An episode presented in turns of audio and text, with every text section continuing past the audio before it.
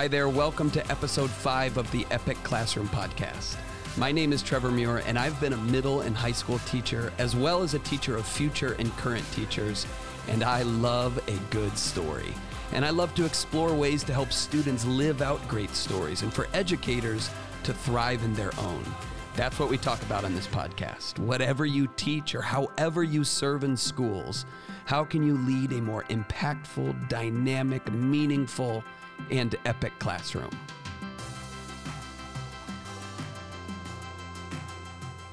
This episode is called What Do We Do About Scripted Curriculum? One time I was talking to this teacher, and she was telling me about how her principal has this expectation that when he's observing one of the classrooms in her hallway, that when he leaves that classroom and walks into hers, she should essentially be finishing the same sentence of the teacher that he previously observed meaning he has this expectation that their curriculums, their lessons are so scripted out, so much in a box, that when he leaves one room, you should be at the exact same place in your lesson. Now, what does this do for that teacher's confidence?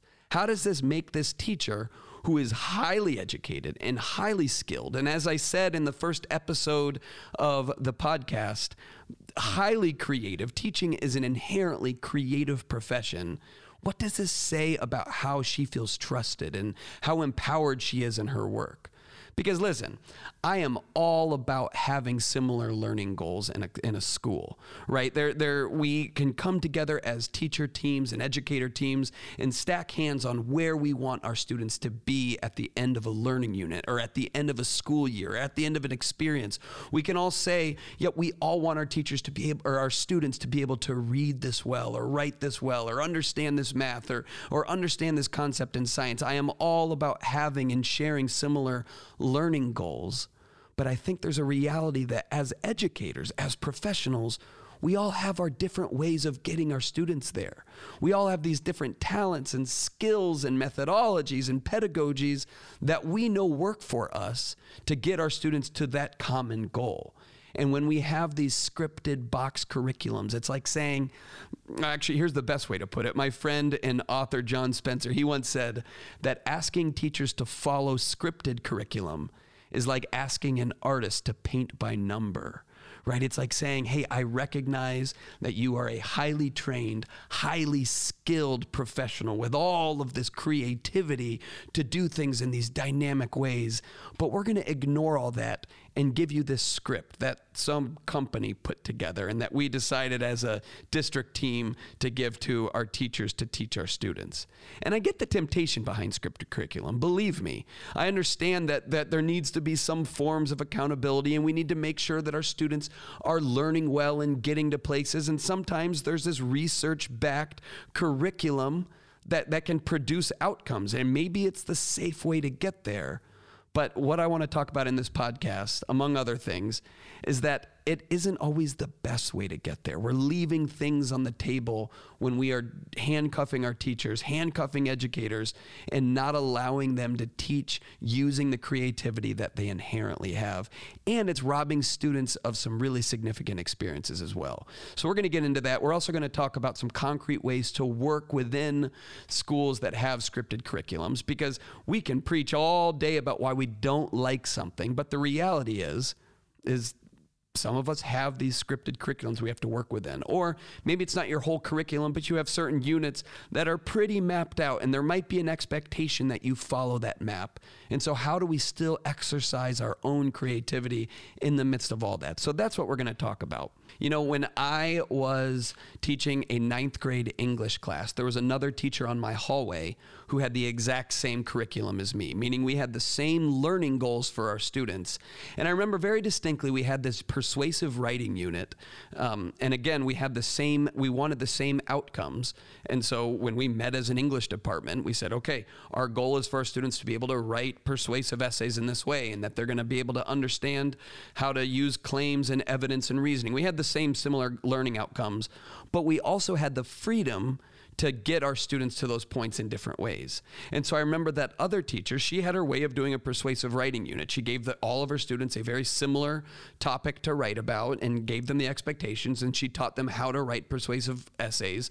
And they all had to write about the same things using uh, the, the methods that she taught them. Great. And, and you know what? She was, or she probably still is, a phenomenal teacher. And that's how she wanted to teach persuasive writing. For me, I wanted to do it a little bit differently. I, I am such a strong believer in project based learning and trying to find ways to give students authentic goals and purpose for their writing. And so I taught them how to write persuasive writing, and we used logos, pathos, and ethos, and I required research and claim and evidence and reasoning. I, I taught the same things, except my students had a little bit different, different of an outcome. My students had to write their persuasive essays, but then at the end of it, we put them in letters and we sent them to the county commissioner. So my students were writing persuasive essays on we want a skate park in our town and trying to persuade the county commissioner to allocate funds for a skate park. Some students said they wanted community gardens in our community, and so they wrote persuasive uh, essays asking for more community gardens. One student wrote about uh, revitalizing the riverfront in our city and was trying to persuade the county commissioner to pay attention to that. Some wrote about homeless shelters, and they all had these different things they were writing about but they were still having to use all of the elements of a persuasive essay. And so we all got to that same point at the end. I used a little bit different of a motivation to get there, but we still, at the end of it, both had classes of students who knew how to write persuasively. We had similar outcomes, but different ways of getting there. And what this does for me as a teacher is it allows me to be creative. It allows me to really try to think about what are some fun ways to engage my students in a way that I know how to do best. For this other teacher, she got to use her best practices to engage her students and help teach them these important concepts. You know, at that same school, we had a choice reading program. We decided we want to allow our students to choose what they read in our classrooms. And yet we still, it was driven by different thematic elements. And so you know, during one month, we might have wanted to read books that were all about heroism and finding the heroes in novels. Uh, we, you know, during Black History Month, it was all about pouring into texts written by Black authors and and and dealing with issues in the past and learning from them. And so we had these different themes driving it. But we decided, what if we didn't require our students to read To Kill a Mockingbird? What if instead we found books that really fit them, like Dark Rising Sky or the book How It Went Down or The Hate You Give, that have similar themes and messages and ideas and literary elements? but it's a different way of getting there. And so this is what we did. We, we, we gave our students the ability to choose what they read but the outcome was still the same. They became better readers. They became better at talking about the books they were reading and writing about the books they were reading and having discussions about it. You know, we were, at, still having the same themes, asking the same questions, even giving some of the same assignments, but now it was about maximizing engagement.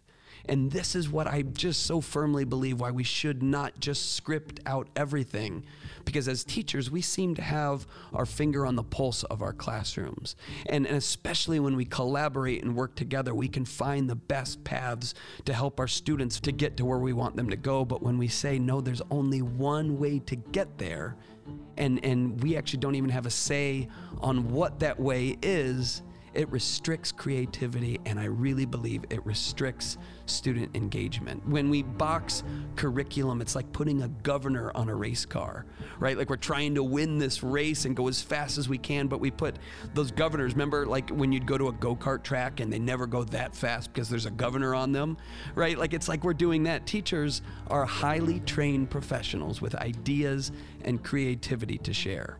And the other thing that I think makes a case against scripted curriculum is that life isn't scripted. So neither should your curriculum.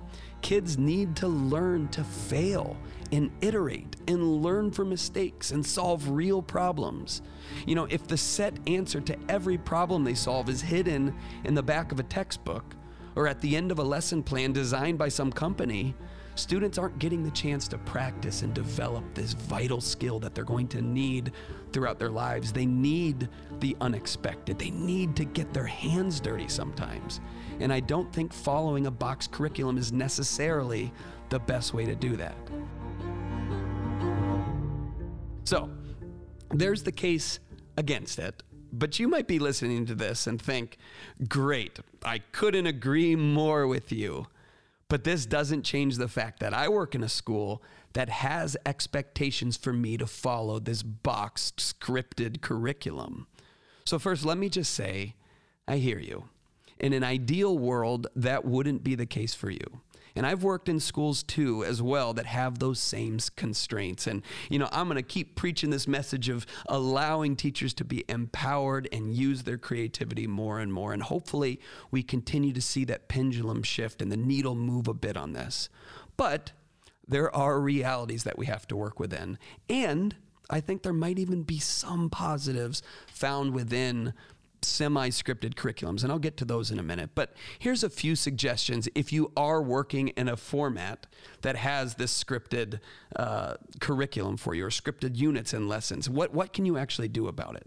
So, one thing is how can you provide bookends to your units? So, if there's a predetermined structure to your curriculum, can you design some type of end goal to it? Because here's the thing students want to know that there is a trajectory for their work, just like we all do. they want to know that what they're doing is actually building to something. This is what a good story is. You're working, and at some point, there's a payoff to it, there's like a climax to the story. And we all want this for our lives, and it's no different for students. They want to know that what they're doing is actually building to something. And that's why I say, what if you could give bookends to it? What if there was an outcome at the end of the learning unit that all of the learning somehow applied to in this way. So, for instance, let's say that you have a unit. Let's say you're a physics teacher and you have a unit on terminal velocity and the physics of falling objects. And there's a set way that you're going to be teaching it. Well, what if at the beginning of the unit you said to your students, we are going to learn the math and science behind how fast different objects fall from certain heights. And at the end of the unit, we are going to drop things from way high up, and you're going to see if you can predict how fast they're going to fall. And then you go throughout the whole unit and you teach it the way you would teach it and you teach the formulas and the practice and whatever that curriculum looks like to teach them about terminal velocity but the whole time you're reminding students remember, guys, what we're going to do at the end of this is we're going to make predictions and then we're going to go drop stuff off the roof of the school. Or we're going to climb up on an extension ladder and we're going to drop stuff and we're going to see if you can make accurate predictions.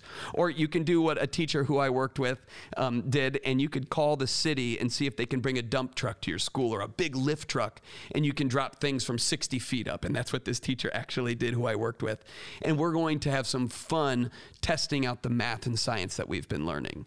And so what happens, this accomplishes two things students are more engaged because they've got this fun thing they're working towards, right? They're, they're excited about testing out what they're learning, but then you're getting to exercise your creativity more. You're adding a flair to the work that you know is getting your kids excited.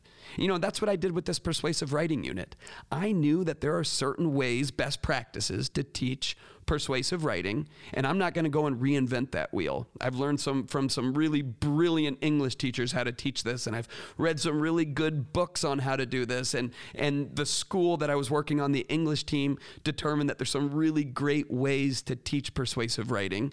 And so I'm still going to use best practices, but I thought, you know what? If my students aren't just writing persuasive essays for the grade book, but actually writing it to persuade uh, elected officials to make changes in their community that matters to them, what if that got them more excited? What if what if they were looking forward to the climax of that story, what it was all building to when we took their persuasive writing and we put them envelopes and sent them away? And so this is way it can work for you is what if you gave it this beginning, middle, and end to it? You introduced a problem at the beginning and then the quote unquote scripted curriculum was the rising action.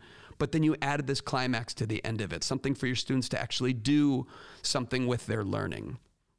So, my next bit of advice, if you are in a place that has this scripted curriculum, is do something about it.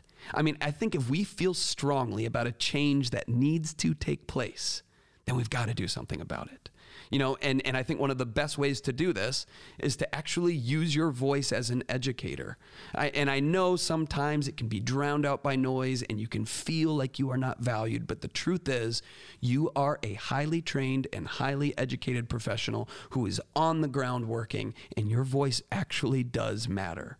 Now, especially when you can find other people who agree with you on it and you can go and present your ideas in numbers. I, I think there's always strength in numbers. And so my suggestion would be to you if there if you are feeling tied down by the curriculum or you feel like it's restraining the outcomes for your students and your own creativity and joy in your work, set up a meeting with your principal or curriculum specialist at your school and then come to that meeting maybe with your teacher team with other people who are feeling the same way Go to that meeting with concrete alternatives or examples of what you have in mind that have had success elsewhere. Provide research that shows that your alternative has merit to it. I mean, if you feel strongly about an idea, you can't keep it in. You've got to do something about it. Now, I know it may take some bravery to do this, but there is power in conviction. And if you present what you want and there's buy in from other team members, a united front in the change that you want to see, I find people are receptive to that. I mean, it's not perfect, and there might be some compromise as you present your ideas and a little bit of give and take. But honestly, I think teachers and educators have to find their voices on this. We've got to find a way to advocate for real best practices and advocate for the expertise that you bring to the table. So my my last suggestion, if you're working in a place that is a bit more scripted in this way, is maybe we have to reframe our, our thinking behind box curriculum. What if we view it as something that takes items off of our plates because then we don't have to plan as much. It's scripted in that way, it's provided, and therefore it frees us up to be more creative with how we teach it. Let me, let me say that again. What if we reframe the way we look at scripted curriculum? Because it doesn't require as much planning. Yes, there's still preparation, but because we don't have to plan as much, what if that frees us up to think about how we're going to deliver that? Because teaching is about more than what we are teaching, it's how we teach it. It's leading discussions. It's telling great stories to illustrate points. It's one on one interactions with students. It's differentiation. It's meeting students where they're at. It's, it's building relationships. What if having a curriculum that's planned out buys you more time for all of those other things? And so maybe try to view it that way. What if you could see it as a positive in some respects? Hopefully, it lessens and you can have more creativity, but within the constraints you have, how can you deliver in a better way? How can you really meet students and build those relationships and connect deeper and find better ways of direct instruction and one on one instruction and, and finding ways to supplement what's there? What if having a curriculum that's planned out buys you more time for all of those other things? Because again, it's not just what you teach, it's how you teach it. And I also believe that even if there is a script to follow or if there's a prescribed lesson for you each day, that doesn't necessarily restrict the other standards that you can pull in. Maybe there's power standards that need to be covered, but maybe there's other content standards that you can add in as well. And maybe that's how you're getting to exercise your creativity. You're finding ways to supplement what's already there and giving life to it. And maybe that's planning a beginning, middle, and end to a project. Maybe that's bringing in another book or, or having students uh, do the choice reading on top of what they're reading elsewhere. I know that it's not as simple as that. And I know we can't cover it all in a short podcast, but really, you are a creative person right? Your creativity is part of the work you do. And so maybe it's about how can I spice up what already exists. But ultimately, I hope more and more schools can see curriculum as guides for teachers, but not the path. Because if you're an educator, you have creativity and so much to contribute to crafting what students learn and how they learn it. And what a shame it would be if that skill, that, that characteristic of yours is not utilized. So I hope you can keep finding ways and are empowered to exercise your inherent creativity as an educator. So, hey, thanks for listening to episode five. Would you take a second and make sure that you're subscribed to the shows so that you can be the first to know when the new episodes drop every Monday? And please leave a review if you get a chance. My name is Trevor Muir, and this has been the Epic Classroom Podcast. Thanks for all that you are doing to make learning into an unforgettable story for your students and really just for making learning epic. I'll see you next time.